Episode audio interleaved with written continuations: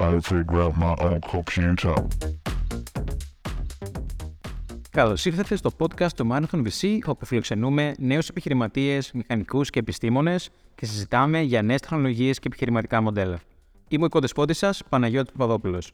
Αν σας αρέσει το podcast αυτό, αφήστε μας ένα review στο iTunes ή σε ποιο άλλο service χρησιμοποιείτε και βοηθήστε άλλους ακροατές να καλύψουν το podcast και το περιεχόμενό του. Τέλος, βεβαιωθείτε ότι μας ακολουθείτε στο Twitter στο marathon underscore VC. Είμαστε είναι ο Κώστας Χαλκιάς, ένας από τους καλύτερους κρυπτογράφους στον κόσμο. Ε, ψάχνω στο Google Scholar για παράδειγμα να δείτε ποιοι μιλάνε και για τι θέματα μιλάει. Και θα μας πει πώς κατέληξε να γίνει αυτός που είναι και για το τελευταίο του endeavor που είναι η Mist Labs, η οποία είναι και δημιουργός του Sui, ενώ ένα από τα πιο α, ανερχόμενα chains τα οποία θα, θα υπάρχουν το επόμενο διάστημα και περιμένουμε να ακούσουμε τα πάντα. Κώστα, πες μας λίγο για τον εαυτό σου. Από πού ξεκίνησες, πώς κατάφερες να μπεις στην κρυπτογραφία, πώς έφτασες στην Αμερική, πώς ίδρυσες τη Mister. Προφανώς, so, the stage is yours. Πάρε στο χρόνο θες. Ναι, ε, ε, ευχαριστώ πάνω. Θα ξεκινήσω βασικά πριν πω για το πανεπιστήμιο. Καταρχήν να ξέρεις ότι έχω γνωρίσει σε ένα από τα open coffee meetings. Κάποτε ήσουν πολύ φιλικός τότε και ξέρεις, έτσι ξεκίνησα και εγώ λίγο startup να, Και τώρα. να, να ασχολούμαι. Ε, ναι, ναι, ναι, είχαμε γνωριστεί. Ήταν και ο Μωραϊτάκη, νομίζω, σε εκείνο. Ήσταν και οι δύο, νομίζω, παρουσιάζατε. Θεσσαλονίκη το είχατε κάνει. Ναι, ναι, ναι. ναι. Και αν δεν ξέρω αν θυμάσαι, έχει πάρα Στο πολλά Δημαρχείο. χρόνια. Στο Δημαρχείο, ακριβώς. Στο Δημαρχείο. Ήμουνα εκεί, ήμουνα εκεί και ο- οπότε έχεις βάλει και εσύ μια πινελιά α, στο πώς κατέντησα εδώ και πώς έχω φτάσει. Ναι, ευχαριστώ. Σε ευχαριστώ εγώ προσωπικά. Λοιπόν, καταρχήν, όπως είπα, Θεσσαλονίκη, εγώ ήμουν φοιτητής στο Μακεδονίας. Ε, μπήκα το 2000, ε, τότε ήμασταν οι πρώτοι με το καινούριο σύστημα. Ε, θα πω ότι ήταν μια πολύ καλή χρονιά παρεμπιπτόντως, γιατί και εγώ είμαι ένας αποτυχημένος γιατρός. Ξεκίνησα ιατρική, έβγαλα ένα κάρο βαθμούς 19 και 6 και 7 και δεν πέρασα ιατρική. Και με αυτούς τους βαθμούς μπήκαμε τότε πάρα πολλά άτομα σε αυτή τη φουρνιά. Να δεις ότι ήμουνα με τον Σπύρο τον Ξάνθο, άλλον έναν Έλληνα πετυχημένο Wow. στο Silicon Valley ε, και κάποιους άλλους ε, αρκετούς βασικά που έχουν πετύχει και στο εξωτερικό και Silicon Valley, ο Δημήτρης ο Ανδρέου που είναι τώρα Google. Ε, γενικά ήμασταν πολύ δυνατοί ε, εκείνη την εποχή, ίσως επειδή ξεσερχόμασταν από αυτό το χώρο των δεσμών, διαβάζαμε πολύ, δεν πήγαμε στην ιατρική και όλοι μαζί μαζευτήκαμε και πήγαμε σε σχολές πληροφορικής. Ε, τελείωσα το 4 και πριν φύγω για το μεταπτυχιακό, εγώ είμαι full καταρχήν ε, εκπαιδευμένος στην Ελλάδα. Δεν σπούδασα σε κάποιο πανεπιστήμιο στο εξωτερικό, ε, αλλά θα πω πώς έγινε όλη αυτή η μετάβαση στην κρυπτογραφία. Δεν έκανα στην αρχή κρυπτογραφία και να σου πω την αλήθεια, όπως και πολλοί Έλληνες ήμουνα ε, περισσότερο στο γενικό να φτιάχνω ιστοσελίδες, έτσι ζούσα τα πρώτα μου χρόνια σαν φοιτητής τουλάχιστον. Ruby, PHP.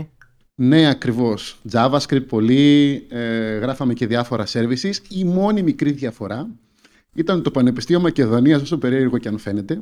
Είχαμε ένα project τότε που φτιάχναμε το Bet Manager να προβλέπουμε αγώνες ποδοσφαίρου. Ε, και είχαμε πραγματικά πολύ μεγάλη επιτυχία. Τότε το, το άθλημα ήταν ε, πάρα πολύ immature και ήταν πάρα πολύ εύκολο να βλέπεις απλά τα διαγράμματα και να δεις αν ένα παιχνίδι είναι στημένο. Ήταν, ήταν τόσο εύκολο που μπορούσες πραγματικά να γίνεις πλούσιος εκείνες τις εποχές. Και τελικά άφησα σιγά σιγά τα site, είχαμε... Εντάξει, είχαμε τρομερές επιτυχίες. το σύστημα δούλευε από μόνο του και με κράτησε πραγματικά μέχρι το δακτορικό μου ουσιαστικά να έχω ένα, σαν ένα mini fund ε, το οποίο δούλευε εντελώς με νευρονικά δίκτυα. Είχαμε έναν ensembler με κάποια random forests. Πήγαινε πάρα πολύ καλά, οπότε έκανα AI. Αλλά έφαγα Και- μία επίθεση. Εδώ είναι και το αυτό που λέμε μια φορά, ξέρεις, ε, τι, τι ιδέες τρώνε τα καλύτερα μας μυαλά στην Ελλάδα ώρες ώρες. Ναι, ναι, ναι, ακριβώς. Και πώς ξεκίνησα και πήγα στην κρυπτογραφία. Κάπου το 2004, νομίζω, 3 ή 4, ήδη 4 χρόνια ασχολιόμουν με αυτό. Βασικά να ξέρεις ότι ασχολιόμουν με αυτό πριν πω στο πανεπιστήμιο. Έγραφα κώδικα πριν πω στο πανεπιστήμιο. Ε, Δεν σε ρωτήσω γι' αυτό. Πρώτος υπολογιστής έγρα- πότε; Πρώτος υπολογιστής είχα έναν Amstrad α, CPC 128, ένα πράσινο. 6 χρονών ήμουνα. Βοήθησε πολύ. Βοήθησε πολύ γιατί ήταν το μόνο βιβλίο που είχα στα αγγλικά τότε στο ράφι και ξέρεις ασχολιόμουν και δεν καταλάβαινα καν ότι έκανα if, else, for loops και όλα αυτά και μετά όταν μεγάλωσα έλεγα πω πω αυτό είναι κώδικας. Δεν είχα και κανένα να με βοηθήσει. Ε, αλλά μπορούσα, δηλαδή είχα κάνει ένα, αν θυμάσαι ένα παιχνίδι που λεγόταν Bubble Bubble ή το Wonder Boy και αυτά. Μέχρι 12-13 χρονών είχα φτάσει να τα φτιάχνω, να τα, α, δηλαδή και να, να φτιάχνω καινούργιες πίστες και όλα αυτά στα παιχνίδια. Βοήθησε Και πολύ μαθηματικά; αυτό. Μαθηματικά όχι κάτι ιδιαίτερο. Δηλαδή, μόνο που η εφαρμοσμένη πληροφορική έχει μια μικρή διαφορά από τις άλλες σχολές πληροφορικής ότι συνδυάζει αρκετά, έχουμε πάρα πολλά μαθηματικά μέσα, όχι σαν τους ηλεκτρολόγους μηχανικούς, αλλά αρκετά και αρκετή οικονομία. Νομίζω εκεί είναι ίσως η μικρή διαφορά που έχει από τα άλλα τμήματα. Αλλά δεν μπαίνουμε τόσο βαθιά όσο μπορεί να μπαίνατε εσείς. Αν θυμάμαι είσαι παπίεση, ε; Όχι, είμαι στο... ήμουν στο... στην πληροφορική του Οικονομικού Πανεπιστημίου Αθηνών, Α, πρώην ΑΣΟΕ, ε, το οποίο ξεκίνησε εφαρμοσμένης, αλλά όταν πήγα εγώ ήταν καθαρά CS. Δηλαδή Α, κάναμε έτσι, ένα μάθημα οικονομίας, ένα μάθημα marketing, αλλά ήταν λίγα. Βέβαια μπορούσες να να πάρεις πολλά επιλογής και να μην κάνεις θέματα Ακριβώς. Ακριβώς. Ε, κοίτα, εγώ γενικά δεν διάλεξα πολλά από αυτά, αλλά μαθηματικά ήμουνα πάρα πολύ. Όλα τα μαθήματα τα έπαιρνα στα μαθηματικά. Νομίζω ότι βοήθησε πολύ αυτός ο συνδυασμός μαθηματικά, τεχνητή νοημοσύνη και ε, eventually στο security και κρυπτογραφία. Αλλά τι έγινε, φτιάχναμε αυτό το project και ξαφνικά τρώμε μια πολύ μεγάλη επίθεση που ξεκινάει μέσα από την Ευρώπη από κάπου και άρχισαν να μας κλέβουν τα passwords. Φαντάζομαι ότι είχαμε ανθρώπους οι οποίοι περιμένανε πότε θα βγάλουμε το επόμενο tip τότε για να τα δίναμε πέντε λεπτά πριν ξεκινήσει το παιχνίδι για να προλάβουν να παίξουν και όλα αυτά. Τέλος πάντων τρώμε μια επίθεση, χάνουμε ένα σωρό ε, data από, από τους χρήστες μας. Τότε είχαμε και την PayPal που μεταφέραμε λεφτά μέσω PayPal και φοβόμουν λίγο μη μερικοί χρησιμοποιούν το ίδιο password και στην PayPal που ακόμα πάρα πολλοί κόσμος δυστυχώς το κάνει.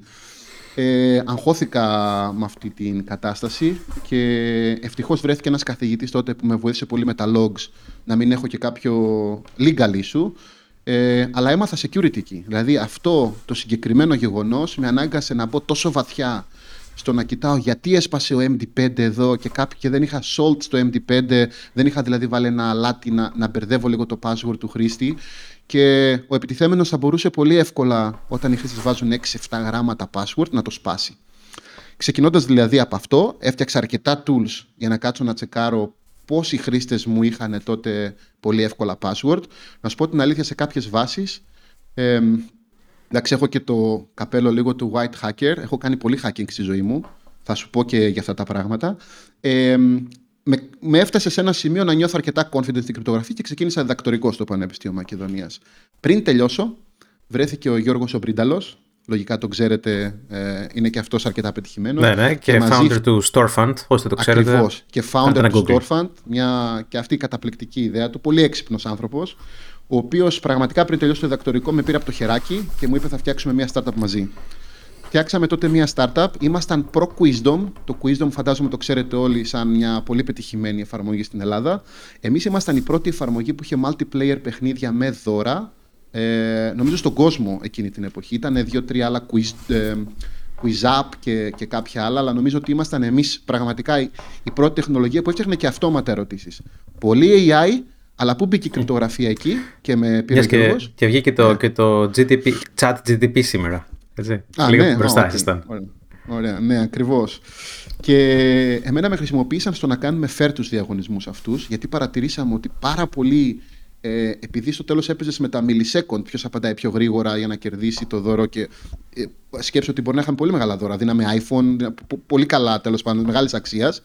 Στο τέλος χρησιμοποίησα χρονοκρυπτογράφηση, η οποία τι ήτανε, σου στέλνουμε τις ερωτήσεις, δεν μπορείς να τις δεις, οπότε ακόμα και με το αργό ίντερνετ το άλλο θα το πάρει. Και ξαφνικά όταν ερχόταν η ώρα, μόνο ένα κλειδάκι έστελνα σε όλους και τσουκ άνοιγαν οι ερωτήσεις ταυτόχρονα σε όλους, χωρίς να υπάρχει αυτό το advantage ε, για το, για το ποιος έχει πρόσβαση στις ερωτήσεις ε, νωρίτερα. Αυτό είχε μεγάλες εφαρμογές όχι μόνο σε fair quizzes, ακόμα και σε national ε, εξετάσεις. Σκέψω ότι όταν ήμουν εγώ στο σχολείο, είχα σχολεία που έπαιρναν τα θέματα 8 η ώρα και κάποια σχολεία που τα έπαιρναν 8 και 20, 8 και μισή, κάποια που τα έπαιρναν 9 παρά που μπορεί κάποιος από εμάς μόλις να έχει βγει από την τάξη και, και να προλάβαινε μέχρι να τηλεφωνήσει. Δεν το άφηναν, αλλά πολλοί μπορεί να έλεγαν Είμαι άρρωστος, πρέπει να φύγω. Τι θα κάνω. Ε, τέλος πάντων κάναμε αυτό, το τρέξαμε 6-7 χρόνια από την Ελλάδα και με σιγά σιγά το 2013 φτιάξαμε μια άλλη εταιρεία στην Αμερική που ήταν η πρώτη μου ε, ουσιαστικά επαφή με την Silicon Valley. Ε, είχαμε στη Mission Street ένα γραφείο με τον Γιώργο ε, και είχαμε και κάποιους ανθρώπους που δουλεύανε ως contractors τότε στην Eribo, Safe Market η εταιρεία με το Πρίταλο, Eribo η Αμερικάνικη, ε, η οποία αγόρασε και τα IP της ελληνικής. Ξέρεις πώς είναι αυτά, αναγκαστικά ξεκινάς από Ελλάδα και πολλές φορές πρέπει να χρειαστεί να φύγεις έξω. Ε, τρέξαμε πολύ καλά για 6-7 χρόνια, είχαμε αρκετά deals ε, και με εταιρείες του εσωτερικού, πάρα πολλά news sites, ε, που κάνανε τότε διαγωνισμούς. Ε, δυστυχώς δεν το γυρίσαμε πολύ στο education, το αφήσαμε μόνο στο παιχνίδι. Και η εταιρεία τελικά κάποια στιγμή ε, είπαμε θα σταματήσουμε από αυτό. Και εγώ επειδή έκανα κρυπτογραφία λέω OK, okay, ε, φεύγω από εδώ, ε, έχει ξεκινήσει μόλις το Ethereum, κάπου το 15-16 έγιναν όλα αυτά και βρέθηκε ο πρώτος developer του Satoshi, ένας από τους πρώτους developers, βασικά ο πιο ο major τότε, ο Mike O'Harn, ο οποίος έφτιαξε την R3, ήταν ο head of engineering τότε, που ήταν ένα consortium που όλοι ξέρετε το bitcoin, όλοι ξέρετε το ethereum. Η R3 ήταν σχεδόν μαζί με το ethereum και πήγε να φτιάξει ένα smart contract platform, δηλαδή με αυτά τα έξυπνα α, συμβόλαια που μπορείς να έχεις πάνω από τεχνολογίες blockchain, αλλά για ένα consortium από τράπεζες, από αυτοκινητοβιομηχανίες. Μιλάμε τώρα, είχαμε 100-200 μεγάλες εταιρείες, όλες τις μεγάλες τράπεζες του κόσμου, από νομίζω και Goldman Sachs ήταν, Bank of America, δηλαδή πάρα πολλές μεγάλες και προσπαθούσαμε να φτιάξουμε ουσιαστικά έναν αντίπαλο του Ethereum λίγο πιο regulated. Ε, δούλεψα εκεί τρία χρόνια, έφτιαξα αρκετούς νομίζω αλγορίθμους που χρησιμοποιούνται τώρα στο industry. Επίσης έσπασα πάρα πολλά πρωτόκολλα.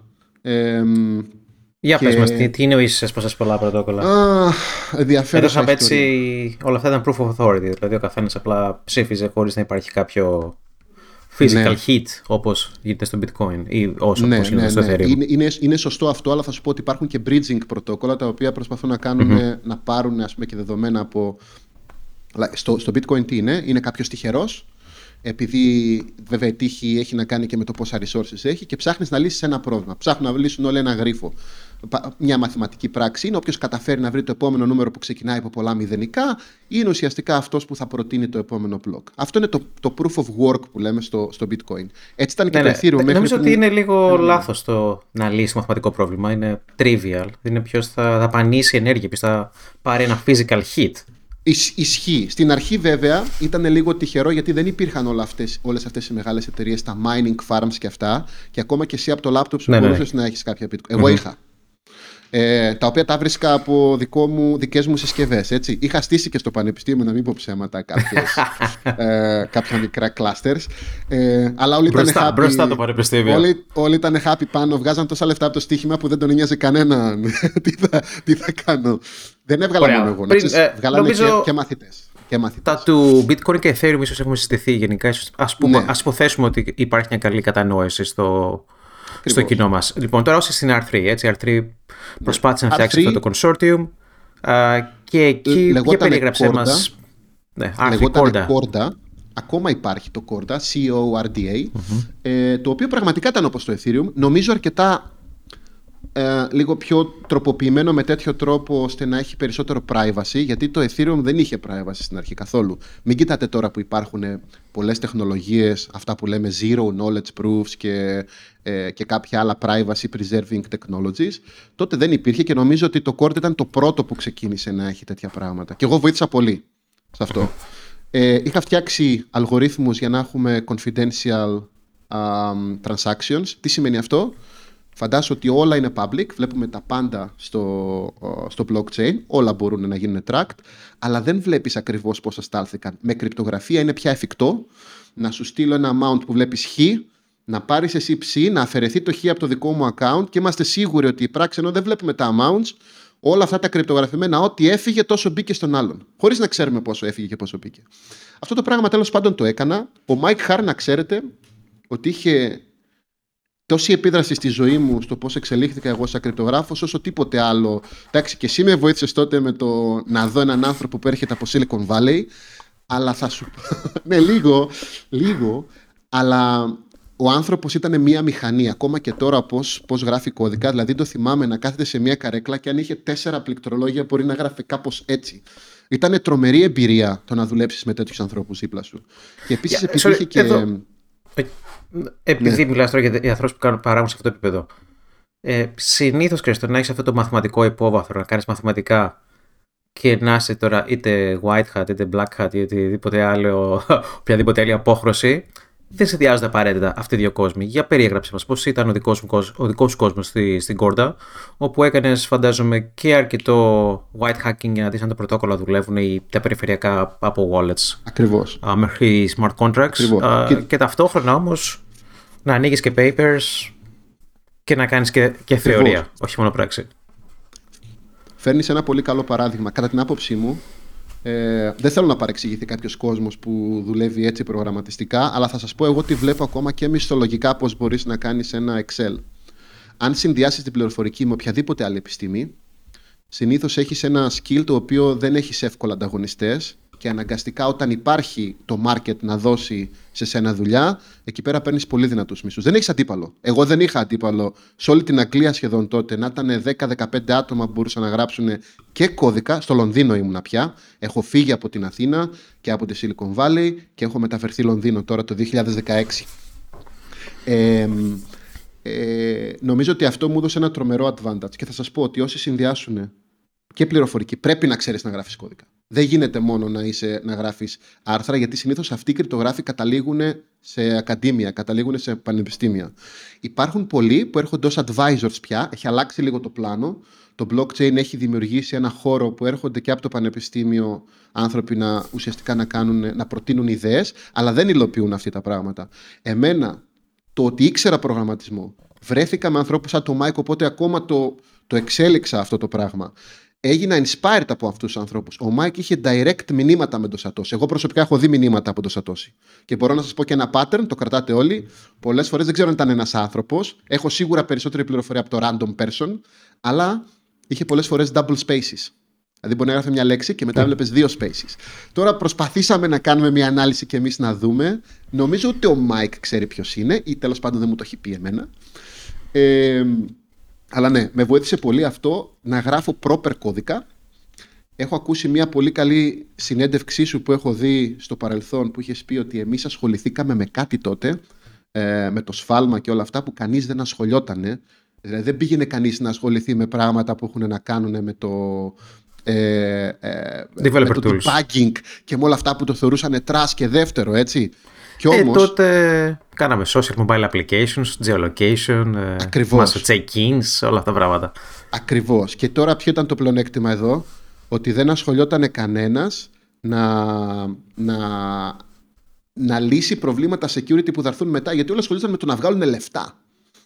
Και ξέρεις, αυτό εδώ είναι η ασφάλειά σου συνήθως. Είναι το insurance, δεν είναι αυτό που θα σου δώσει άμεσα χρήματα. Κι όμως με το blockchain αυτά έγιναν features και εγώ ξαφνικά εκεί που ήμουν σε μια δεύτερη κατηγορία uh, developer όπου ξέρεις, η εταιρεία θα πληρώσει για security αλλά δεν χρειάζεται να σε πληρώσει καλύτερα από όλους ξαφνικά αυτά ήταν advantage γιατί έχοντας πληροφορία για το τι trades γίνονται στο blockchain, κάποιος μπορεί να παίξει το χρηματιστήριο. Έτσι, δηλαδή μπορεί να βγάλει χρήματα από αυτό. Και ξαφνικά βρέθηκα σε μια κατάσταση που αυτό είναι τόσο σημαντικό και είχα μια lead θέση. Έτρεχα όλη την ομάδα του research στην R3 και μπορούσα και να γράφω paper, μπορούσα να έχω ομάδα από κάτω μου. Ε, μου άρεσε να γράφω κώδικα. Δεν το σταμάτησα ποτέ γιατί δεν ήξερα καν αν το industry επιβιώσει δεν ήθελα να γυρίσω απευθείας στο πανεπιστήμιο. Η διαφορά των μισθών του academic με το, με το να δουλεύει σε τόσο μεγάλες εταιρείες είναι τεράστια. Βασικά, εσύ το ξέρεις καλύτερα που είσαι στο Silicon Valley. Πολύ μεγάλη διαφορά. Μπορεί να είναι 5-10 φορές παραπάνω. Οπότε ξέρεις, ξεκίνησα και εγώ μια καριέρα, έφτασα εκεί, έγινε η κρυπτογραφία ένα βασικό κομμάτι του blockchain. Και οπότε εμείς από τη δεύτερη μοίρα που ήμασταν α, μόνο στο να προτείνουμε ιδέες, ξαφνικά βρεθήκαμε να τα ελοποιούμε όλα αυτά.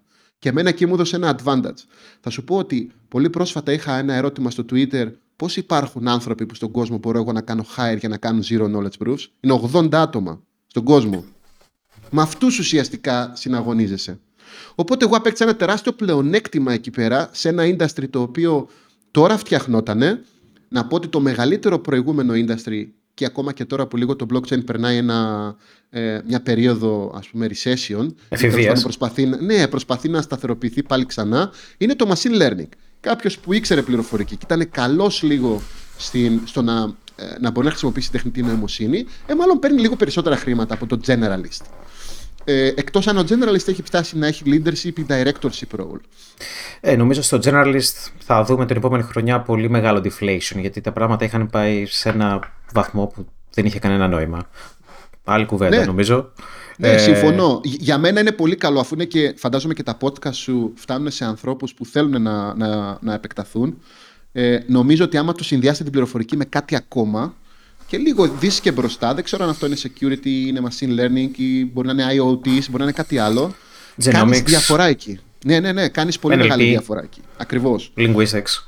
Ακριβώς. Ε, και τώρα ξέρεις, με ανθρώπους που είναι. Νομίζω έχει φτιαχτεί και λίγο. Το είδα και εγώ με την Misten Ελλάς τώρα που φτιάχνουμε εκεί. Ότι ξέρεις, ήρθα και βρήκα και τρία-τέσσερα βυσίπια στην Ελλάδα. Δεν είναι το ίδιο όπως ξεκινήσαμε εμείς άγρια από την Ελλάδα που μόνος τρόπος για να πετύχεις έπρεπε να φύγεις στο εξωτερικό.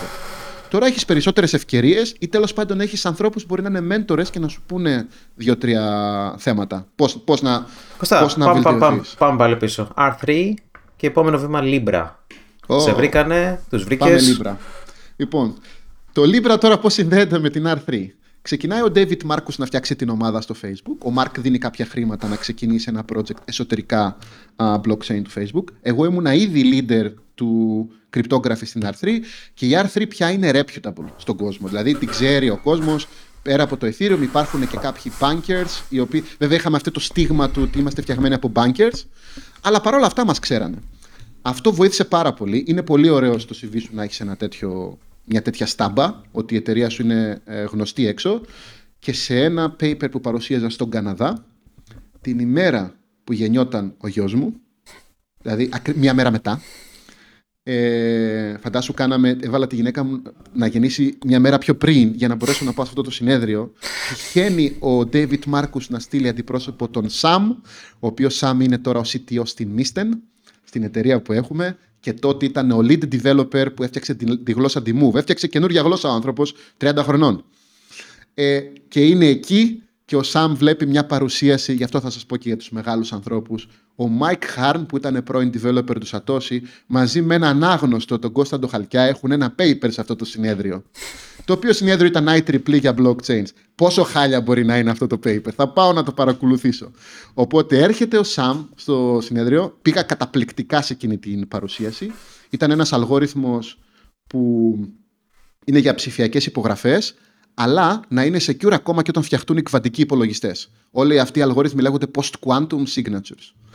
Ε, οπότε ο Σάμ εκεί πέρα είπε: Εντάξει, θα προσπαθήσω να, να τον φέρω προφανώς αυτόν στο Facebook. Πηγαίνει ο Σάμ, κάνει ένα super post στο Facebook. Το έχω δει εντωμεταξύ αφού μπήκα στο Facebook. Λέω: Σάμ, δεν τα σβήνετε στο Facebook όλα τα. Είδα τι είχες γράψει για μένα τότε. Και ε, δεν με κάνει refer ο Σαμ. Βλέπει ένα στο post και λέει: Πω, πω ε, εύκολα λεφτά εδώ. Θα καλέσω τον Κώστα του Χαλκιά να έρθει για, α, για interview στο Facebook. Και πήγα στο Facebook και τότε πέρασα ε, τέλος πάντων το interview. Άλλος πήρε το referral bonus, κάνα 10 χιλιάρο, 5-10 χιλιάρικα αν θυμάμαι καλά. Αλλά έτσι έγινε. Ε, και μετά μπήκα εκεί και έκανα, ξεκίνησα σε ένα level αρκετά μεγάλο. Είχα και offers από άλλες εταιρείες. Να ξέρετε ότι όταν, όταν παίρνεις offers είναι καλό καμιά φορά να παίρνεις και από 2-3. Ε, γενικά έγινα πολύ καλά ε, τέλος πάντων educated από φίλους που ήταν ήδη στο Silicon Valley. Τελικά κατέληξα στο Facebook γιατί ήταν η μόνη εταιρεία που έκανε blockchain από τις μεγάλες εταιρείες.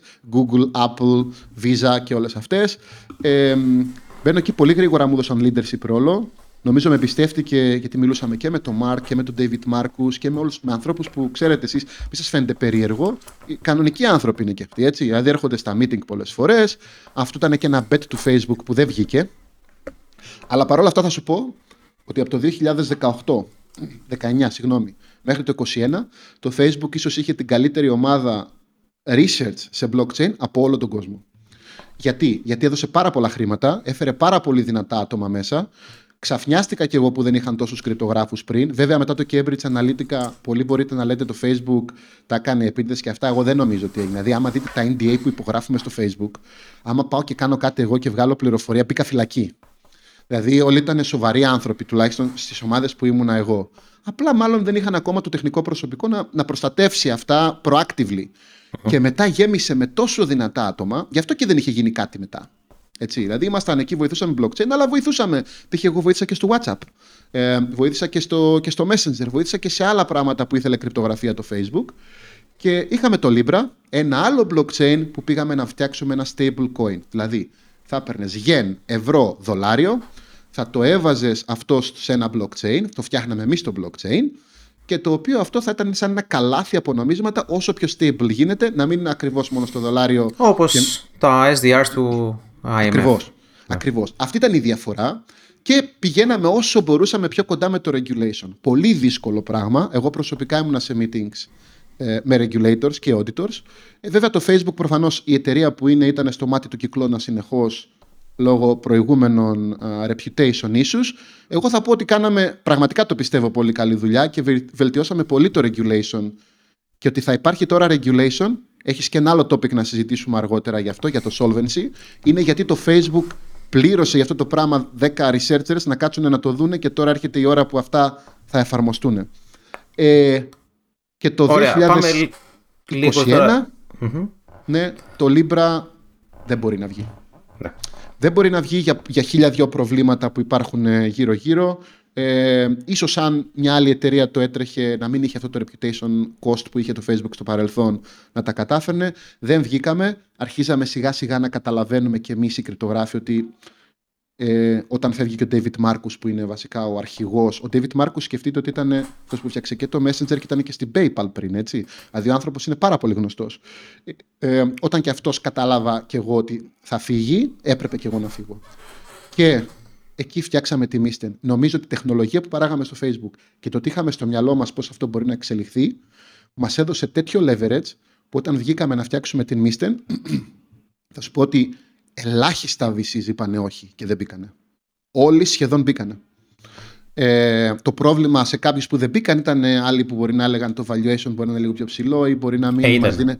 Ναι, ναι, ναι, ήταν. Ήταν Και ψηλό, hindsight αλλά. ήταν αρκετά. Αλλά. Ήταν- ε, Ωραία. Μια, μια ερώτηση εδώ πέρα. Έτσι. Υπάρχει Ναι. ένας... Ναι, βεβαίως. Δεν υπάρχει έλλειψη Σε τι; layer 1 blockchain έτσι, στην αγορά. Αν υπάρχει έλλειψη; Δεν υπάρχει καμία, έτσι. Υπάρχουν δεκάδες chains Ε, και δισεκατομμύρια εγώ θα- tokens. Τι ήταν αυτό που είπες ότι προφανώς είχατε, αρκε... είχατε δημιουργήσει αρκετά πράγματα στη, στο Libra, όπως τη γλώσσα Move, στην οποία θα μας μιλήσεις, φαντάζομαι Ναι. αρκετά. Ε, τι ήταν αυτό που σε έκανε να πιστέψει ότι αξίζει να βάλεις τα επόμενα 15-20 χρόνια της ζωής σου στο να φτιάξετε ένα ακόμα Layer 1. Καλή ερώτηση. Καταρχήν, όπως καταλαβαίνετε, δεν ξέρω αν υπάρχουν άλλοι άνθρωποι ε, που είναι σε αυτό το στυλ. Έχω φτιάξει τρία blockchain. έχω φτιάξει τη Scorda, τη R3. Έχω φτιάξει το Libra. Το Corda τρέχει, το Libra δεν έτρεξε και τώρα φτιάχνω το Misten Labs. Και επίσης έχω κάνει αρκετό contribution και στο Ethereum. Ε, σπάνοντας smart contracts και όλα αυτά. Θα τα πούμε και αυτά.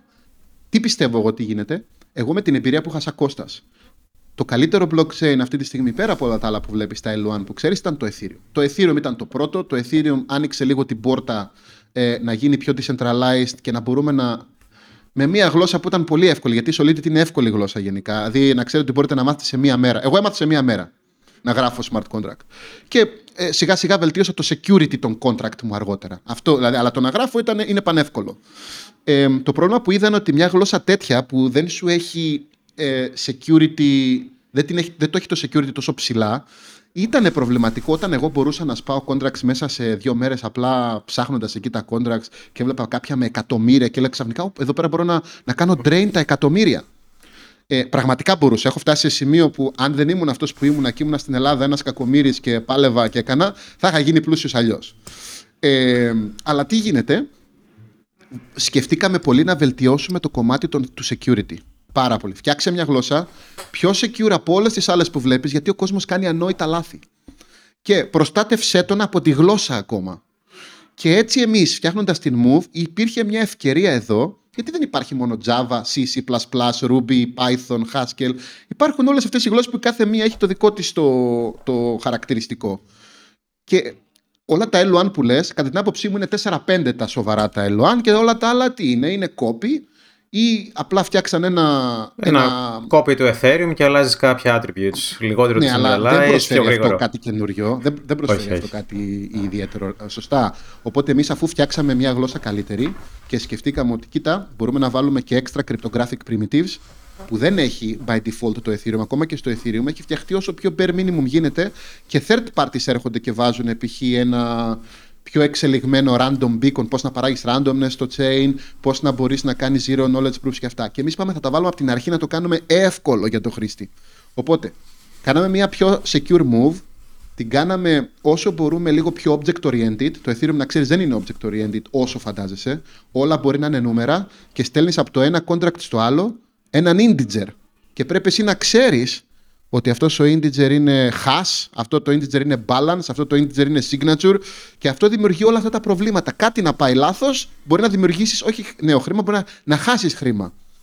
Εμείς το προστατεύουμε αυτό. Το κάναμε fully object oriented. Όποιος ξέρει Java, όποιος ξέρει Rust, όποιος ξέρει C, είναι πιο εύκολο να έρθει να καταλάβει εδώ ότι όλα στην Move είναι NFTs. Όλα είναι objects. Έχεις σκύλο, έχεις γάτα, έχεις ένα που λέγεται ζώο και υλοποιεί τη γάτα και το σκύλο ε, και, και, και όλα αυτά. Οπότε, object oriented, security πάρα πολύ και το κάναμε και πολύ γρήγορο με καλύτερους αλγορίθμους να συνεννοεί σε ποιο transaction μπαίνει στο επόμενο block και extra cryptographic primitives, πιο πολλά κάνοντας πιο rich το API. Ε, αυτό δεν υπήρχε. Δεν υπήρχε και εμείς δεν είμαστε ένα city coin τώρα το οποίο φτιάξαμε και θα βγει ένα coin. Το coin, γιατί υπάρχει το coin στα blockchain, το ξέρετε, είναι για δύο λόγους που υπάρχουν αυτά. Ο πρώτος ο λόγος είναι να αποφύγεις το denial of service. Άμα η transaction ήταν τζάμπα, θα πήγαινε ο Πάνος με μια ομάδα όποια θέλει και θα έκανε unlimited transaction και δεν θα μπορούσαν οι κανονικοί άνθρωποι που θέλουν οι εταιρείες να κάνουν τα transactions στα κανονικά τους, γιατί εσύ θα έχεις κάνει drain το σύστημα. Οπότε πρέπει κάτι να πληρώσεις. Γι' αυτό και υπάρχει και το CAPTCHA στο ίντερνετ, κάτι πρέπει να κάνεις. Αλλιώς όλοι θα φτιάχναμε unlimited emails. Ένας τρόπος είναι αυτός. Επίσης, κάπως οι validators, αυτοί οι άνθρωποι τρέχουν servers, κάνουν analytics, έχουν άτομα administrators και χίλια δυο άλλα πράγματα που πρέπει για να τρέξει αυτό το network. Αυτοί οι άνθρωποι πρέπει να πληρωθούν κάπως. Γι' αυτό φτιάχνεται ένα coin. Και η αξία του coin πρέπει να έχει να κάνει με την αξία και το value του chain του ίδιου. Δηλαδή, αν το ίδιο το L1 σου προσφέρει καλύτερα εργαλεία, θα έρθουν μεγαλύτερα assets μέσα. Εσύ κάθεσαι και βάζεις π.χ. τα αυτοκίνητά σου, το real estate σου εκεί και όλα αυτά, το να πληρώσει ένα πολύ ελάχιστο fee που είναι ε, εκατοστά από τα banking fees που έχεις στο traditional ήταν ήδη ένα progress. Το ότι ο κόσμος έγινε τρελός και ξαφνικά αρχίσαμε όλα αυτά να τα δίνουμε μια τρομερή υπεραξία ακόμα και coins που δεν είχαν νόημα γιατί ήταν απλά copy-paste από άλλα αυτό είναι εντελώς διαφορετική ιστορία. Εμείς δεν πάμε ναι, να κάνουμε αυτό. είναι άλλη ιστορία, ίσως να τα συζητήσουμε κάποιον που τον ενδιαφέρει να ψάχνει το fraud και Ακριβώς. τώρα που ξυλώνεται το κουβάρι του FTX και ίσω το Tether και οι τράπεζες που υπήρχαν και η Deltec και ποιος έβαζε τα λεφτά στο Tether και πώς αυτό κινιόταν σε διάφορα exchanges τα οποία κάναν ξέπλυμα για άλλα καθεστώτα. Θα πάρει πολύ καιρό να το αναλύσουμε, Ακριβώς. αλλά είναι ε... αυτό το κενό της αγριασδήση που δεν υπάρχει στην ουσία. Ακριβώς. Και πάνω να σου πω την αλήθεια, ο λόγος που εγώ είμαι σε αυτή την εταιρεία στη Misten είμαι γιατί εγώ πραγματικά από τότε που ξεκίνησα τη ζωή μου τουλάχιστον προσπαθώ να φέρω διαφάνεια σε όλα τα συστήματα. Έτσι, έχω κερδίσει και διαγωνισμούς στην Ελλάδα και από την εθνική και αυτά, δηλαδή τρίτος τέλος πάντων σε πάρα πολλούς ε, διαγωνισμούς καινοτομίας, προσφέροντας π.χ. fair randomness, να μην μπορεί να κλέψει ο PAP. Γιατί δεν αγοράστηκαν αυτά συνεχώς, Γιατί πάντα υπήρχε λίγο resistance από τα, από τα existing companies που ζούσαν από αυτό. Το ίδιο προσπάθησα να κάνω και, και, και εδώ, έτσι, και στο blockchain. Όλη μου η ζωή ήταν να προσφέρω καλύτερα, καλύτερο privacy, ε, κρυπτογράφηση, καλύτερα συστήματα signatures, να είσαι πιο σίγουρος ότι δεν θα σπάσει κάτι. Ε, γι' αυτό με πήρε και ο Εύανο Τσέγκ που είναι ο CEO μας και με έβαλε εδώ. Έτσι. Γιατί εγώ είμαι αλήθεια dedicated σε αυτό. Και δεν έχω και τόσο complex να βγάλω άπειρα χρήματα και αυτά. Εμένα πιο πολύ μου αρέσει να φτιάξω κάτι που θα μείνει και θα βοηθήσει το community και τον κόσμο. Σίγουρα και το άλλο έρχεται. Έχω οικογένεια, δεν μπορώ να μείνω χω- χωρίς να έχω κάποιο compensation. Αλλά παρόλα αυτά Πραγματικά εγώ πιστεύω ότι φτιάχνουμε ένα secure και πολύ γρήγορο blockchain που θα, πιστεύω ότι θα πάρει και μερίδιο αγοράς και από τα καινούργια. Πώς είναι η Ethereum developer, ξέρεις, Ούτε 3.000. 3.000. Ναι, ούτε 3.000 δεν είναι. Δηλαδή, όταν κάποιος μας λέει θα, θα αντιμετωπίσει αυτούς. Παιδιά, εμείς φτιάχνουμε object oriented language που έχει Java έχει εκατομμύρια χρήστες. Αν φέρουμε λίγο κόσμο από εκεί, αυτό θέλουμε. Δεν θέλουμε απαραίτητα να πάρουμε την πίτα από το Solana, από το Ethereum και από τους άλλους. Έχει μερικά καλά chains. Δεν διαφωνώ έτσι όπως είμαστε φτιαγμένοι, πιστεύουμε ότι θα βοηθήσουμε και στο adoption γενικά του blockchain. Και, και ποια βλέπει ότι θα είναι για εσά τα killer applications, έτσι. Δηλαδή, προφανώς το πρώτο application που κυρίως το bitcoin, όπως λέμε, the, the crypto money people versus the crypto tech people, DeFi. είναι το χρήμα. Ναι. Είναι για σένα το DeFi. Decentral, κοίτα, το decentralized finance δεν μπορεί να κλείσει και ειδικά με αυτό που έχει γίνει τώρα με την FTX, λίγο χάθηκε το trust στα centralized exchanges. θέλουμε λίγο χρόνο να το πάρουμε αυτό πίσω. Θα πω πώς βοηθάω εγώ σε λίγο. Ε, το DeFi σίγουρα θα είναι κάτι το οποίο χρειάζεται γιατί έχοντας λιγότερα fees και βελτιώνοντας συνεχώς τις καταστάσεις, κάνοντας το money πιο programmable, δηλαδή μπορεί να φτιάξεις custom rules, αργότερα μπορεί όλα σου τα subscription να γίνονται από το iPhone, ούτε να ξέρεις τι, ε, τι, τι, ουσιαστικά κάνεις και να, κάνεις και, και να φτιάχνεις και δικό σου κώδικα. Να πεις ότι ξέρεις, αν δεν έχω δει δύο ταινίες, δεν πληρώνω. Αυτά δεν μπορείς να τα κάνεις τώρα.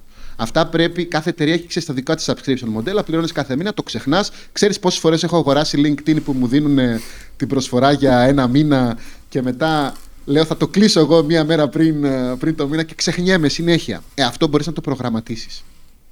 Ε, ε, φαντα... Σε έχω χάσει από την εικόνα, αλλά φαντάζομαι ότι είσαι εδώ ακόμα.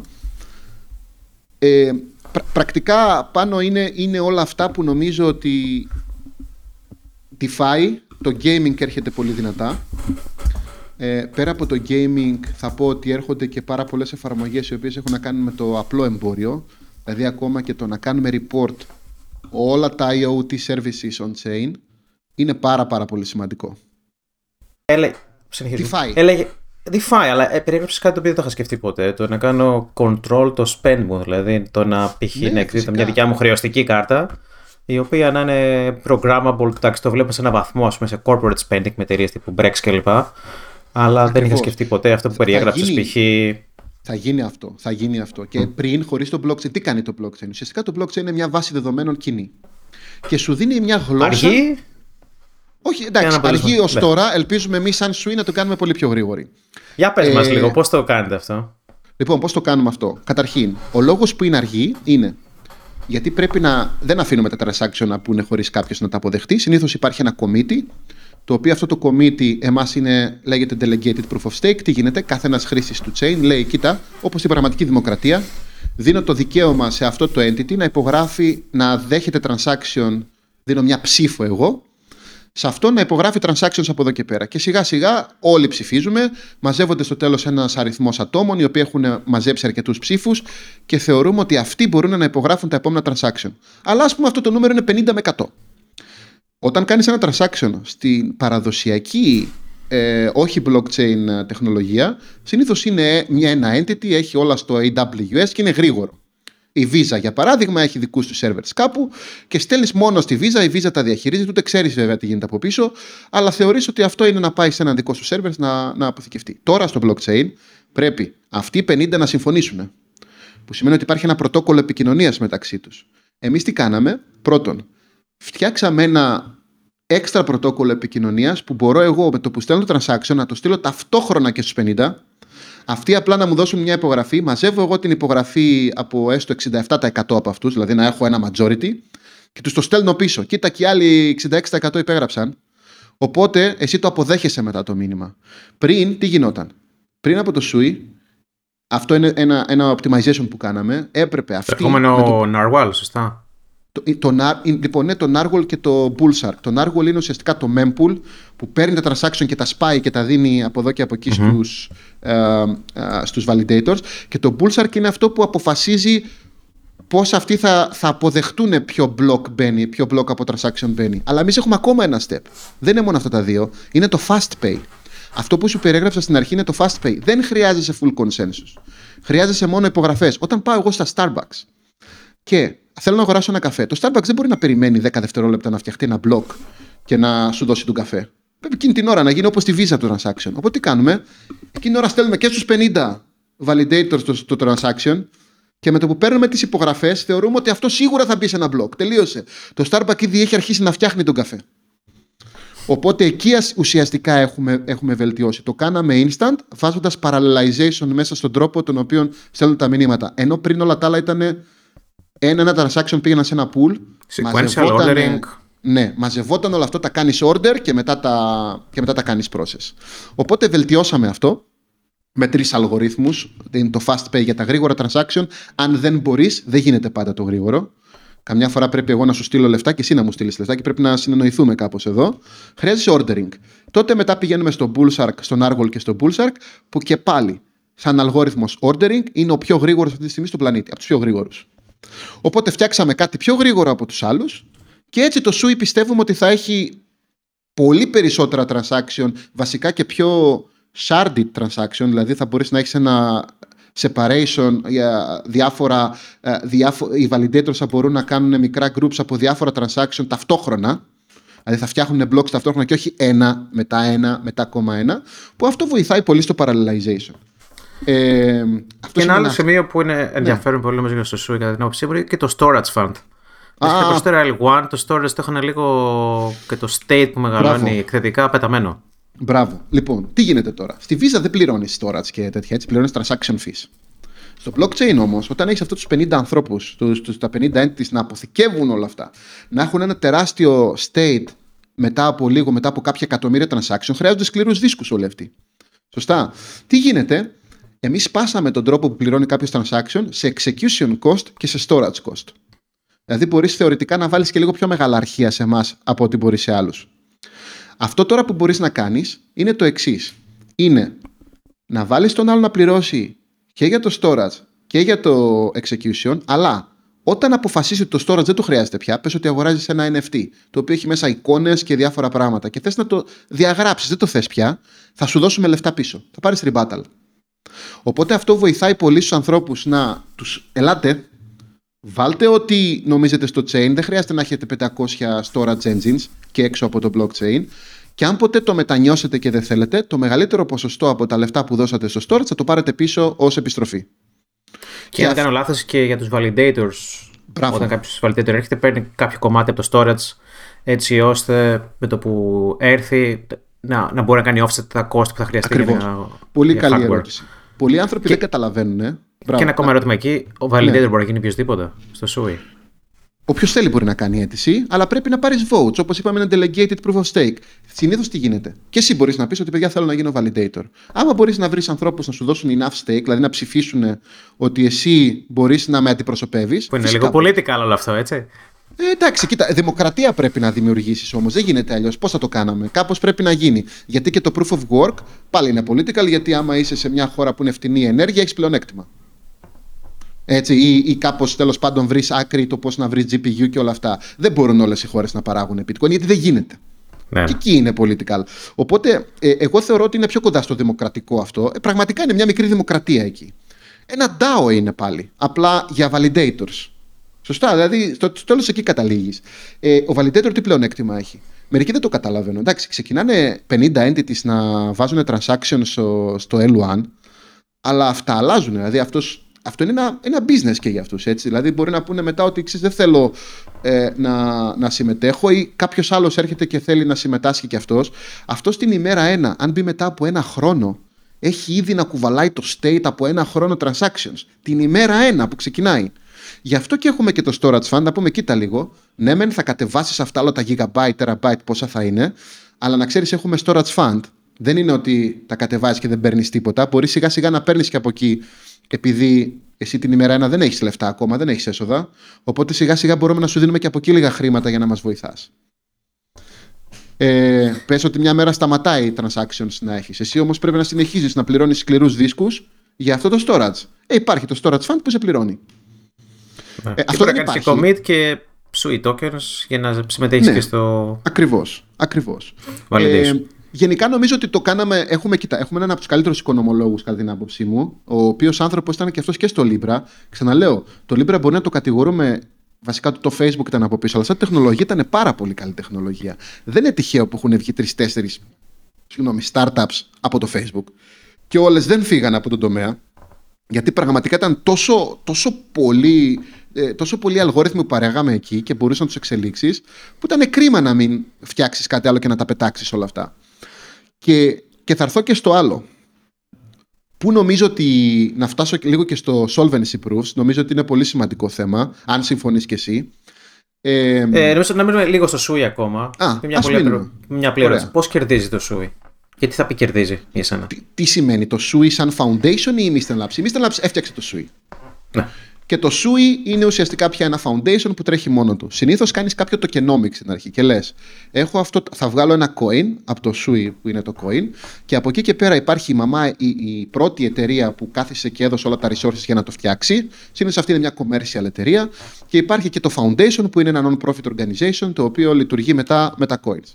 Το, token, το, το, το, το tokenomics αυτό που κάνει είναι ότι ορίζει λίγο το distribution πώς θα δοθούν τα χρήματα, βασικά πώς θα δοθούν τα coins στους όλους συμμετέχοντες, που είναι η ομάδα που πρώτη έφτιαξε το σύστημα. Κάπως αυτοί οι άνθρωποι πρέπει να πάρουν ένα reward. Αυτοί που θα συνεχίσουν, το community που θα συνεχίσει να προσφέρει στο σύστημα. Το foundation το ίδιο που έχει ένα ρόλο παρότι είναι non-profit πρέπει να έχει κάπως έσοδα γιατί έχει υπαλλήλους. Ε, οι validators, οι, οι οποιαδήποτε extra developers που μπορεί να προσφέρουν καινούργια ε, ε, RFCs, δηλαδή καινούργια standardization documents, που να μην κάνουν κώδικα, αλλά βοηθάνε στο να βελτιωθεί το πρωτόκολλο. Φτιάχνετε αυτό το κενό, σκέψου μια πίτα που λέει 10% πάει εδώ, 20% πάει εκεί, 30% πάει εκεί. Και μετά το token αυτό λόγω του, του blockchain θα πάρει κάποια αξία. Δηλαδή θα υπάρχει, θα γίνεται trade και αυτό θα σιγά σιγά θα ανέβει ή θα πέσει σε αξία ανάλογα με το πόσο καλό είναι το blockchain σου. Ωραία. Πώς, πώς όμως κερδίζει μακροχρόνια, έτσι, γιατί έχουμε δει τα τελευταία δύο χρόνια πολλά L1s να βγαίνουν, ε, να γίνεται ένα πρώτο μπραφ, ένα χρόνο, είναι το μέλλον, το μέλλον, το επόμενο killer, killer, killer του Ethereum, whatever. Ε, και αφού όλοι πουλήσουν τα tokens ουσιαστικά στην αρχή, ειδικά οι επενδυτές, ε, μετά οι επενδυτές να κάνουν rollover τα κέρδη στο επόμενο killer του προηγούμενου killer που θα σκοτώσει τον προηγούμενο killer. Ε, και να έχουμε ένα γαϊτανάκι, ένα perpetual motion machine, έτσι. Οπότε πώς εσύ θα σκεφτόσουν να καλή, το καλή σου ερώτηση. να πετυχαίνει, ξέρεις, όχι αύριο όταν γίνει launch το token και την πρώτη χρονιά, αλλά 10 χρόνια από σήμερα. Καλ, καλή ερώτηση. Κοίτα, γενικά η επιτυχία ενός, ενός blockchain είναι να έχει μεγάλο TVL στο τέλος. Δηλαδή, να έρθουν από, το, από τον έξω κόσμο και να κουμπώσουν όσο πιο πολλά χρήματα γίνεται πάνω, δηλαδή έχεις stable coins, δηλαδή οι τράπεζες αντί να αρχίσουν να βγάζουν τα λεφτά τους πάλι σε νομίσματα ή μέσω της Visa της Network, τα, τα κάνουν digitize και τα ανεβάζουν στο blockchain. Δεν μπορούν αυτοί από τη μια μέρα στην άλλη να φύγουν, γιατί τι γίνεται, εκεί πέρα γίνονται συναλλαγές πια, είναι, ένα- είναι ένα μέσο συναλλαγών. Οπότε αυτό το μέσο συναλλαγών ο σκοπός είναι να το διατηρήσεις ώστε να έχεις συνεχώς μια αξία και τι να κάνεις, να ρίχνεις τις τιμές όσο μπορείς στο μέλλον για να μπορείς να δέξεις και περισσότερη μάζα. Και βελτιώνοντας και την τεχνολογία, τα transactions per second να αυξάνουν. Άμα δεν ικανοποιήσουμε αυτό και δεν καταφέρουμε συνεχώς να βελτιωνόμαστε, προφανώς θα γίνεται αυτό που λες. Αλλά αυτό γίνεται με πολλές ομάδες γιατί ψάχνουν το εύκολο χρήμα. Νομίζω ότι εμείς φτιαχτήκαμε πραγματικά να, να γίνουμε η, μια- η καινούργια Apple, τουλάχιστον σε αυτό το τομέα, και σιγά σιγά να δούμε λίγο πώς θα το βελτιώσουμε. Αλλά Υπάρχουν και άλλοι τρόποι να βγάλεις χρήματα. Μια τέτοια εταιρεία όπως η Mr. Labs που έχει επενδύσει στο SUI, προφανώς μπορούμε αργότερα να φτιάξουμε και προϊόντα on top of SUI. Και τα προϊόντα μπορεί να μην είναι αποκλειστικά on top of SUI. Μπορεί να είναι, καταρχήν λέγεται SUI, όχι SUI, SUI, Ε, ε, όπως το suite, χωρίς τη λέξη TAF, χωρίς τη λέξη T, ε, χωρίς το γράμμα. Τι γίνεται, μπορούμε να φτιάξουμε, να συνεργαστούμε με κάποιο wallet αργότερα, με κάποιο επίσης ε, I don't- ε, μια τράπεζα που θέλει να κάνει loans on chain, με κάποιο real estate firm, να τους βοηθήσουμε να φτιάξουν καλύτερα smart contracts και όλα αυτά. Δηλαδή, η Misten είναι εύκολο να καταλάβεις πώς μπορεί να βγάλει χρήμα. Το Facebook γιατί έκανε το Libra; Θα βγάζε λεφτά από το Libra; Το Facebook έφτιαχνε wallet. Το Novi. Και από το wallet θα, θα έβγαζε χρήματα το Facebook, όχι από το Libra. Το Libra μόνο έχανε λεφτά. Ε, ουσιαστικά αυτό που γίνεται είναι το νόμισμα θα κρατήσει την αξία του αν το δίκτυο είναι πραγματικά κάτι που φέρνει αξία στο, στο community, δηλαδή χρησιμοποιείται ως μέσο συναλλαγών, άρα θα πληρώνει φύ ο κόσμος γενικότερα και θα γίνεται μικρότερο το φύ, αλλά επειδή υπάρχει μάζα πια, το φύ συνεχώς θα μπορεί να διατηρεί Εδώ έχω την μια, αξία. μια της ερώτηση. Ναι, Έχεις ναι. αναφέρει πολλές φορές αυτό το bridging με τον παραδοσιακό κόσμο. Ούτως ή άλλως και Ναι. το χρήμα σε όλες τις τράπεζες είναι digital token σε μια βάση δεδομένων που practically it's I- είναι IOUs. Οπότε το χρήμα της άλλω είναι ψηφιακό. Ε, ή μάλλον το χρέος. όχι το ίδιο το χρήμα. transparent Ε, δεν είναι. Ακριβώς. Ε, οπότε, από τη μία ακούω πολλές φορές να μιλάς γι' αυτό, δηλαδή DeFi και στο DeFi να αναφέρεις συχνά σε stable coins, που μάλλον είναι και το μεγαλύτερο asset πέρα από το bitcoin πλέον σε, το, σε συνολικό market cap. Α, κα- Αν, κα- αν όντως υπάρχουν όλα αυτά σε αντικρίσμα, σε πραγματικό χρήμα. Ε, Καλή αλλά από τις ανακοινώσεις μιλάτε πάρα πολύ για gaming. NFTs Μπράβο. και gaming. Ναι, όταν Οπότε λέω βλέπεις- assets, Μπράβο, όταν λέω assets, δεν εννοώ μόνο τα fungible assets. Τώρα, αν μπουν τρει-τέσσερι μεγάλες παιχνιδοβιομηχανίες και εμείς πραγματικά, αν έχετε παρακολουθήσει τα νέα, έχουμε πολύ μεγάλες ε, συνεργασίες. Με παιχνίδια που ξέρετε, έτσι, το Lineage και αυτά που τα έχετε παίξει τα παιχνίδια αυτά κάποιοι. Ε, NC Soft που είναι μια τεράστια εταιρεία στον κόσμο ε, παιχνιδοβιομηχανία στην Κορέα. Ε, τι γίνεται, επειδή τα blockchain θέλουν και αυτά κάπως να βρουν ένα monetization vertical, δεν είναι μόνο αγοράζω ένα σπαθί μέσα εκεί και μπορώ να το πουλήσω μέσω της πλατφόρμας, θέλουν να βρουν έναν τρόπο να μπορεί να υπάρχει η ίδια πλατφόρμα που εκεί που υπάρχει το DeFi και υπάρχουν και άλλα παιχνίδια, μπορεί ένας χρήσης πραγματικά που δεν παίζει το παιχνίδι να αγοράσει ένα σπαθί και αυτός ο χρήστη, επειδή αυτό είναι εργοτέχνης ή τέλος πάντων έχει κάποια αξία, αυτός θα το πουλήσει αργότερα και θα βγάλει χρήματα από αυτό. Και το ίδιο και η εταιρεία θα προσπαθήσει να δημιουργήσει καινούρια πράγματα που συνεχώς αποκτούν αξία. Ε, αυτό το πράγμα προφανώς το βλέπουν στο Web3 και επίσης βλέπουν και το άλλο. Μην νομίζετε ότι όλοι πιστεύονται και τις εταιρείες. Σε μεγάλα τουρνουά Τώρα, όταν είναι ένα δώρο 10 εκατομμύρια στο παίχτη και σε κάποιες χώρες είναι πραγματικά αυτό πολύ σημαντικό, οι χρήστες θέλουν να έχουν transparency εκεί. Πώς γίνεται ένα random. Ε, για παράδειγμα, πας να ανοίξεις ένα box σε ένα παιχνίδι και ξαφνικά κερδίζεις ένα special σπαθί. Το randomness αυτός ποιος το αποφάσισε; Αυτή τη στιγμή οι εταιρείες. Πρέπει να εμπιστεύεσαι τυφλά την εταιρεία. Το blockchain όμως σου δίνει κρυπτογραφικά APIs τα οποία δεν τα είχες πριν και ξέρεις ότι η NCSoft δεν μπορεί να κλέψει. Τελεία. Δεν γίνεται να κλέψει. Οπότε ξαφνικά δημιουργείται ένα transparency δρόμος για τα gaming industry, δημιουργείται και ένα κοινός χώρος όπου όλα τα apps, παιχνίδια, DeFi, real estate, το IoT, shipping, θα δούμε στο μέλλον VR παιχνίδια τα οποία θα είναι και αυτά κουμπωμένα στο blockchain, δεν υπάρχει περίπτωση, το οποίο ουσιαστικά τι κάνεις, παίρνεις access σε αυτό το marketplace. Γι' αυτό έρχονται. Και αυτό είναι το TVL το μεγάλο που λέμε. Αν έρθουν όλα αυτά τα asset και πέσουν πάνω στο blockchain, ε, αυτά έχουν αξία και αυτά. Δεν μιλάμε μόνο για το stablecoin. Όταν έρχονται όλα τα όπλα από το League of Legends και όλα αυτά και έρθουν ξαφνικά στο, στο chain σου, αυτά είναι εκατομμύρια ήδη. Δεν χρειάζεται δηλαδή να μιλάμε με. Είναι ένα πολύ μικρό ποσοστό του παγκόσμιου ΑΕΠ. Νομίζω το πιο σημαντικό θα είναι να έρχονται πραγματικές μετοχές. Uh, equities, πραγματικά. Θα σου πω και ότι μετοχών. Δεν μπορώ δυστυχώς να αποκαλύψω πράγματα, αλλά υπάρχουν άνθρωποι με τους οποίους μιλάμε και τους ξέρεις εσύ, σαν πάνω. Okay. Ε, θα σου πω από κοντά, εσένα. Ε, αλλά ναι, ε, δεν μπορούμε προφανώς να, να αναφέρουμε όλα γιατί είναι σε πολύ αρχικά στάδια και αυτό θα γίνει. Θα έρθουν και μετοχές στο blockchain.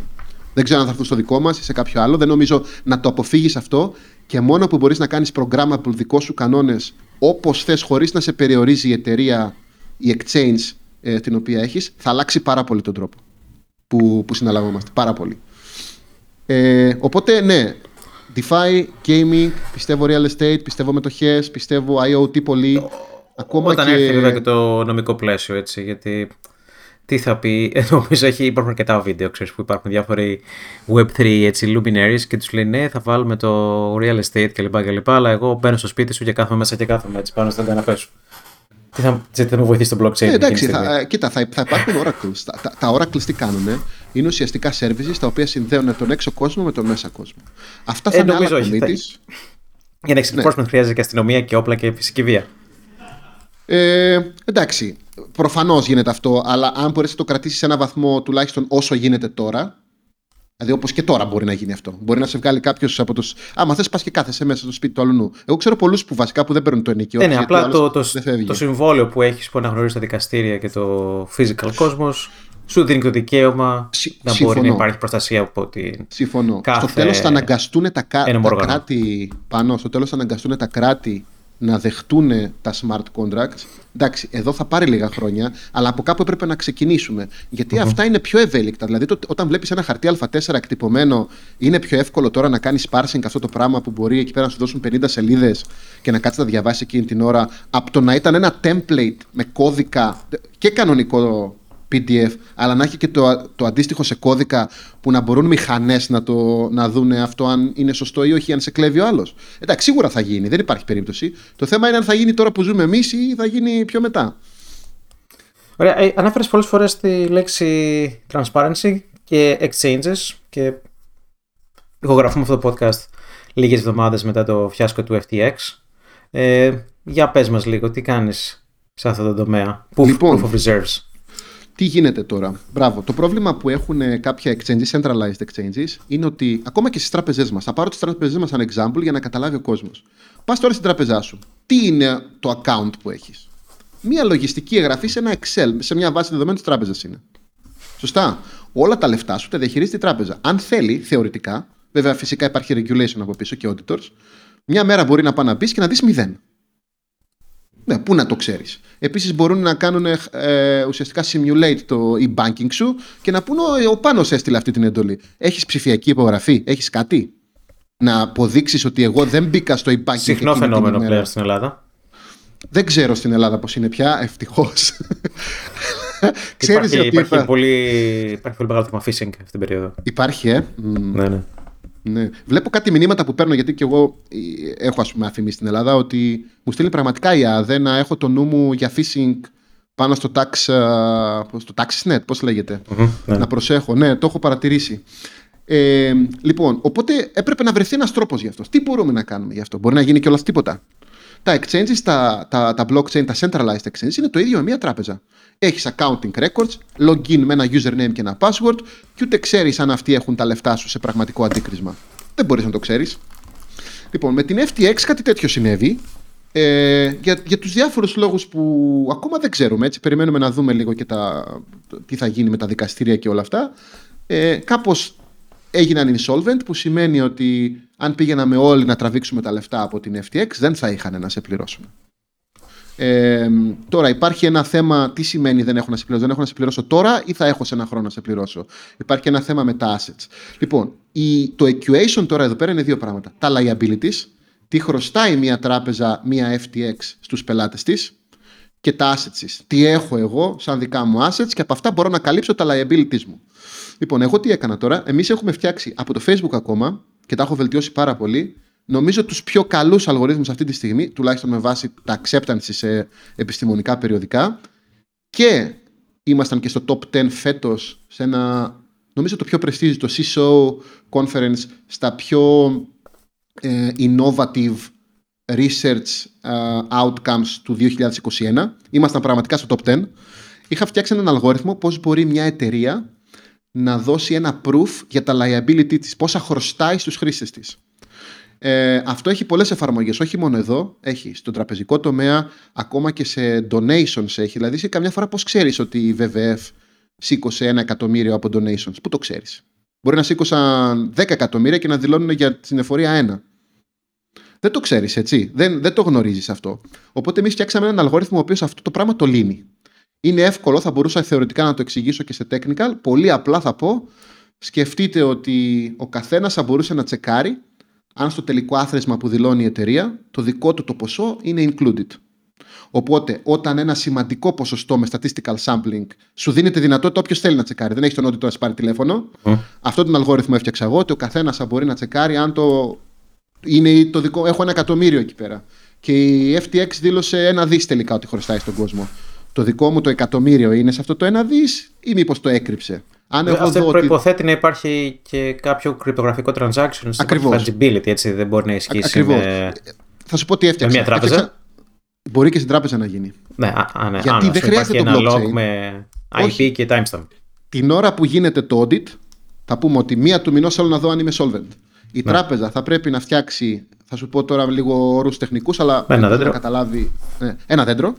Βάζω στα φύλλα του δέντρου κάτω-κάτω στο δέντρο, βάζω όλα τα balances και όλα τα balances τα χασάρω και τα πηγαίνω σε ένα root. Τα πηγαίνω μέχρι πάνω. Δηλαδή ένα δύο. Παίρνω με τα φύλλα ένα δύο, 7 και 5, 12 και δίπλα είχα άλλα 3 και 10, 13, 12 και 13, 25 και συνεχώς πηγαίνω προς τα πάνω. Κάποια στιγμή φτάνω στο τελικό όριο και εκεί πέρα θα λέει ένα δισεκατομμύριο. Εγώ τώρα, εμείς φτιάξαμε με κρυπτογραφία αυτό, γιατί δεν είναι ένα απλό δέντρο όπως το φαντάζεσαι. Με κρυπτογραφία, γιατί πρέπει να έχει και privacy, δεν πρέπει να ξέρεις ο διπλανό πόσο έχεις για να κάνεις το άδρυσμα. Ε, γι' αυτό εκεί θες homomorphic encryption και κάποια άλλα zero knowledge proofs και αυτά το οποίο μπορείς εσύ να τσεκάρεις αν είσαι μέσα εκεί και είσαι και σίγουρος ότι το balance που σου έδωσα σε σένα δεν το μοιράζω με κανέναν άλλον, γιατί πες ότι εσύ έχεις ένα εκατομμύριο και εγώ ένα εκατομμύριο.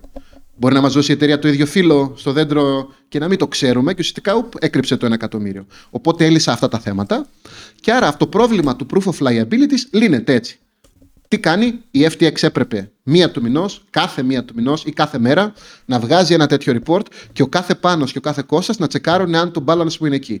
Έχουμε βρει κιόλας ποιο είναι το ποσοστό. Νομίζω ότι αν έχεις π.χ. 150 εκατομμύρια χρήστες, όπως είναι η Amazon, το πιο μεγάλο μαγαζί π.χ. αυτή τη στιγμή στον κόσμο, θες περίπου 0,05% των χρηστών να τσεκάρουν για να είσαι σίγουρος ότι η Amazon δεν κλέβει στο 0,0,1% των πελατών της. Εντάξει, μπορεί να κόψει έναν που δεν θα τσεκάρει, αλλά δεν μπορεί να κόψει πολλούς.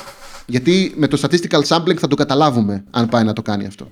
Οπότε έλυσε αυτό το θέμα και τώρα μιλάω και με την Binance και με άλλες εταιρείες πώς μπορούν να εφαρμόσουν αυτούς τους αλγορίθμους. Θα δείτε και στο Twitter ότι έχω και ένα thread με το Vitalik αυτή τη στιγμή ε, και προσπαθούμε πραγματικά να, να, το, να το λύσουμε. Νομίζω ότι εδώ έχουμε πραγματικά το πιο, τον καλύτερο αλγόριθμο. Αλλά δεν είναι μόνο τα liabilities, είναι και τα assets. Με τα assets, τι γίνεται; Εκεί το θέμα είναι λίγο πιο δύσκολο. Γιατί υπάρχουν liquid assets, semi-liquid assets και illiquid assets. Τα semi-liquid είναι ότι μέσα σε ένα χρόνο π.χ. μπορεί να στα δώσω.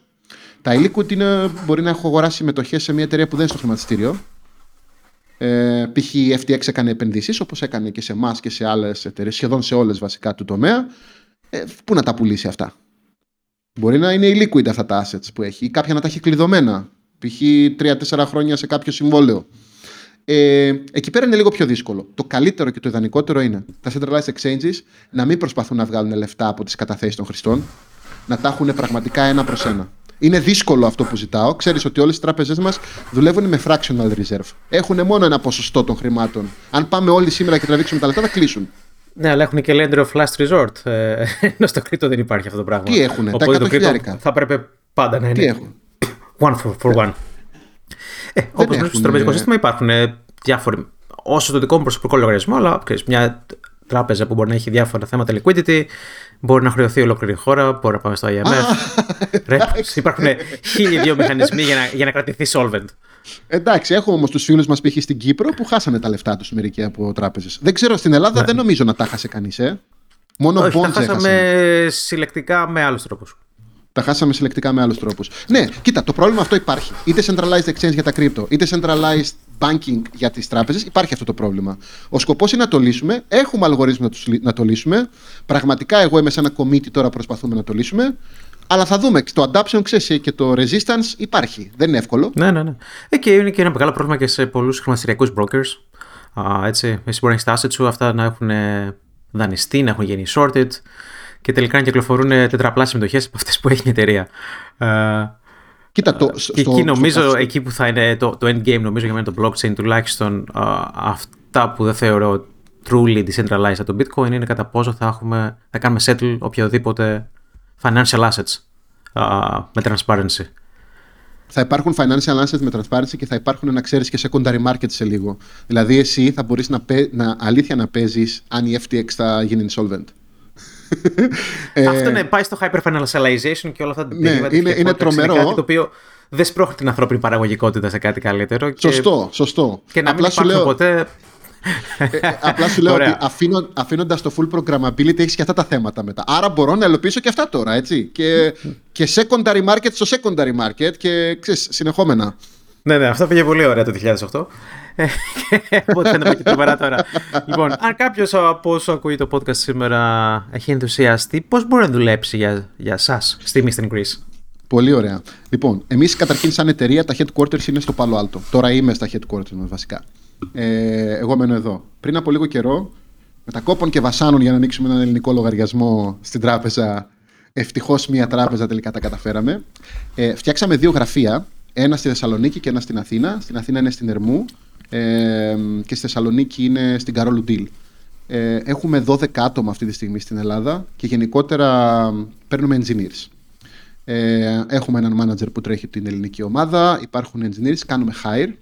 Τι Ε, engineers αυτό- ψάχνετε, Λοιπόν, Υπάρχει κάποιο engineers- συγκεκριμένο skill; Ο- Πρέπει κάποιος όχι να από- έχει καλή ερώτηση. εμπειρία στην κρυπτογραφία ή. Όχι. Όχι, Στο πάνω, Ethereum, δεν ίσως. υπάρχουν αυτά.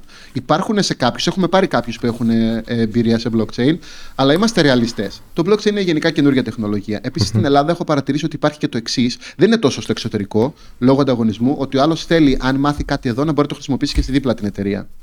Και ξέρεις, όταν δεν έχεις πολλές blockchain Ναι. εταιρείες, το να μάθει κάποιος blockchain μπορεί καμιά φορά να πει, ε, αν το μάθω, μετά δεν θα μπορώ να κάνω sites, JavaScript και σε PHP, γιατί έμαθα κάτι άλλο.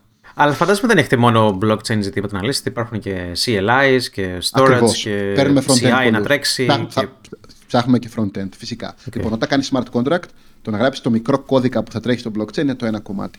Μετά χρειάζεται ένας άνθρωπος, χρειάζονται κάποιοι τέλος πάντων, να, να, να φτιάξουν όλα τα, τα web apps ή τα mobile apps που συνδέονται με το smart contract και παίρνουν, στέλνουν transaction και παίρνουν τα αποτελέσματα. Και μετά Σαν να υπάρχουν, ακούω ότι φτιάχνετε και wallet. Έχουμε Sui Wallet, υπάρχει ήδη. Ωραία. οκ. Ε, έχουμε ήδη ένα Chrome extension και υπάρχουν εκεί ήδη και πολλοί partners που φτιάχνουν wallets. Δεν γίνεται να βγάλεις. Καταρχήν, κανείς δεν μπορεί να κάνει launch χωρίς wallet. Πώς θα αγοράσει όλο τα coin; Έτσι δεν γίνεται. Πολλά. Στο τέλος πιστεύω θα υπάρχουν 5-10 wallets που θα τρέχουν για το Sui. Μπορεί και παραπάνω. Ε, και front-end είναι επίσης σημαντικό. Δηλαδή, εδώ, εδώ που τα λέμε, δεν υπάρχει εταιρεία που να μην έχει front-end engineers. ρε. Σωστά. Δεν χρειάζεται αυτός ο άνθρωπος να ξέρει blockchain. Ε, Επίσης, επειδή είναι blockchain, μπορεί και κάποιος που ξέρει databases καλά ε, να έρθει εδώ. Γενικά, τα interview, πολλά από τα interview στην αρχή τα έπαιρνα εγώ.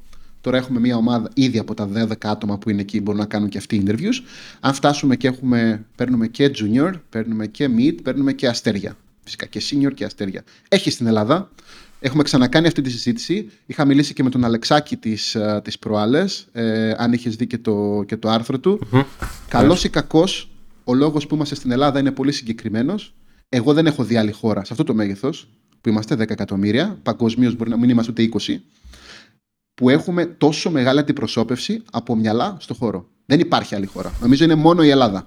Και ο Στον χώρο της κρυπτογραφίας. Στον χώρο του blockchain γενικότερα και της κρυπτογραφίας. Δεν είναι τυχαίο που το μεγαλύτερο συνέδριο κρυπτογραφίας, που είναι το Financial Crypto, αυτή τη στιγμή είναι η Φωτεινή Μπαλτιμτσή, η οποία είναι και advisor μας, τυχαίνει. Είναι Ελληνίδα και αυτή η καθηγήτρια του George Mason στην Αμερική. Είναι η chair ουσιαστικά του, του συνεδρίου και έχουμε 12 Έλληνες reviewers out of, out, uh, από τους 60. Αυτό είναι τρομερό ποσοστό. Αυτή είναι, τώρα μιλάμε για αφρόκρεμα του blockchain research, έτσι. Εντάξει, όσο και να το λέμε, και ο Άγγελος ο Κιαγιάς ε, με το Καρντάνο και όλα αυτά έχει κάνει δουλειά ο άνθρωπος, έτσι. Και ο Γιώργος ο Δανέζης που είναι σε εμάς, εμείς έχουμε δύο Έλληνες founders. Είπαμε θα επενδύσουμε στην Ελλάδα, είναι κρίμα να μην το κάνουμε. Έχουμε κάνει μαζί και ένα ξέρεις, official gathering εκεί στην Αθήνα. Εντάξει, έχει παιδιά που είναι πολύ έξυπνα στην Ελλάδα. Εντάξει, δεν είναι, δεν είναι τυχαία. Η χώρα μας δεν είναι εντελώς τυχαία όσον αφορά τη γνώση πληροφορικής και να συνδυάσουμε λίγο με, με καινούριο, ε, καινούριο financial σύστημα, ίσως επειδή τη φάγαμε. Ίσως επειδή οι Έλληνες έχουν περάσει από αυτό, ένιωσαν την κρίση στο πετσί τους και ακόμα την νιώθουμε και ξέρεις, πιο πιθανό να κάτσω να ασχοληθώ να λύσω αυτό το πρόβλημα από το να λύσω κάποια άλλα προβλήματα στον κόσμο. Και νομίζω ότι έχουμε αποκτήσει τρομερή εμπειρία σαν χώρα και είναι κρίμα να μην το αξιοποιούσαμε αυτό. Οπότε, ναι, ίσως έτσι... σε αυτό το σημείο θα αναφέρω τις μερικές άλλες ενδιαφέρουσες startups στο, στο ναι. Web3 από Ελλάδα. Για μένα το πιο ενδιαφέρον project είναι το Radical του Ελεύθερη Κομιχάλη. Έτσι, πώς μπορώ να έχω decentralized GitHub στην ουσία και να μπορώ να κάνω Anchor τα contributions που έχω. Πολύ σημαντικό, ειδικά από θέμα security, να ξέρω ότι ο κώδικας που τρέχω, ο δημιουργός του το έχει κάνει sign και το signature αυτό δεν μπορεί κανείς να το αφισβητήσει. Έτσι.